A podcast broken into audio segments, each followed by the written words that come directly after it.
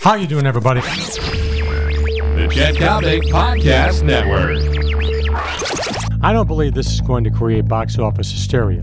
How you doing, everybody? I'm Chet Coppock. Welcome to the uh, Daily Coppock, brought to you by my good friend John Coyne and the marvelous people at American Taxi. You know, American Taxi is Chicago's number one suburban taxi service. Are you aware of what the New York Islanders are doing to make their uh, games more fan friendly for the uh, faithful? Out on Long Island at the uh, Nassau County Coliseum. This is really kind of interesting.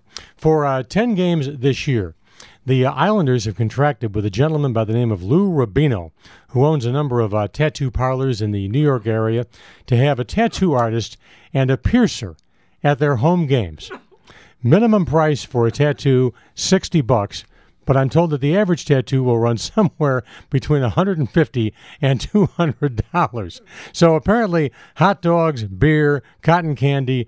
Uh, Cracker Jacks, the program, that's no longer good enough. The Jumbotron is no longer good enough. These days, now you've got to have a tattoo artist and a piercing individual at your home games. You're the National Hockey League.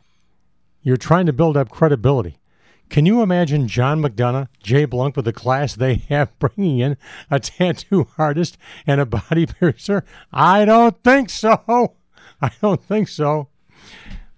Good luck to the New York Islanders. You know what I want to do?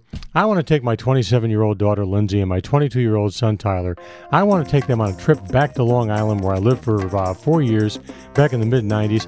We're going to go to an Islanders game and I'm going to get Mike Bossy's name tattooed right on my left bicep. This has been Daily Coppock, brought to you by my good friend John Coyne and the great people at American Taxi.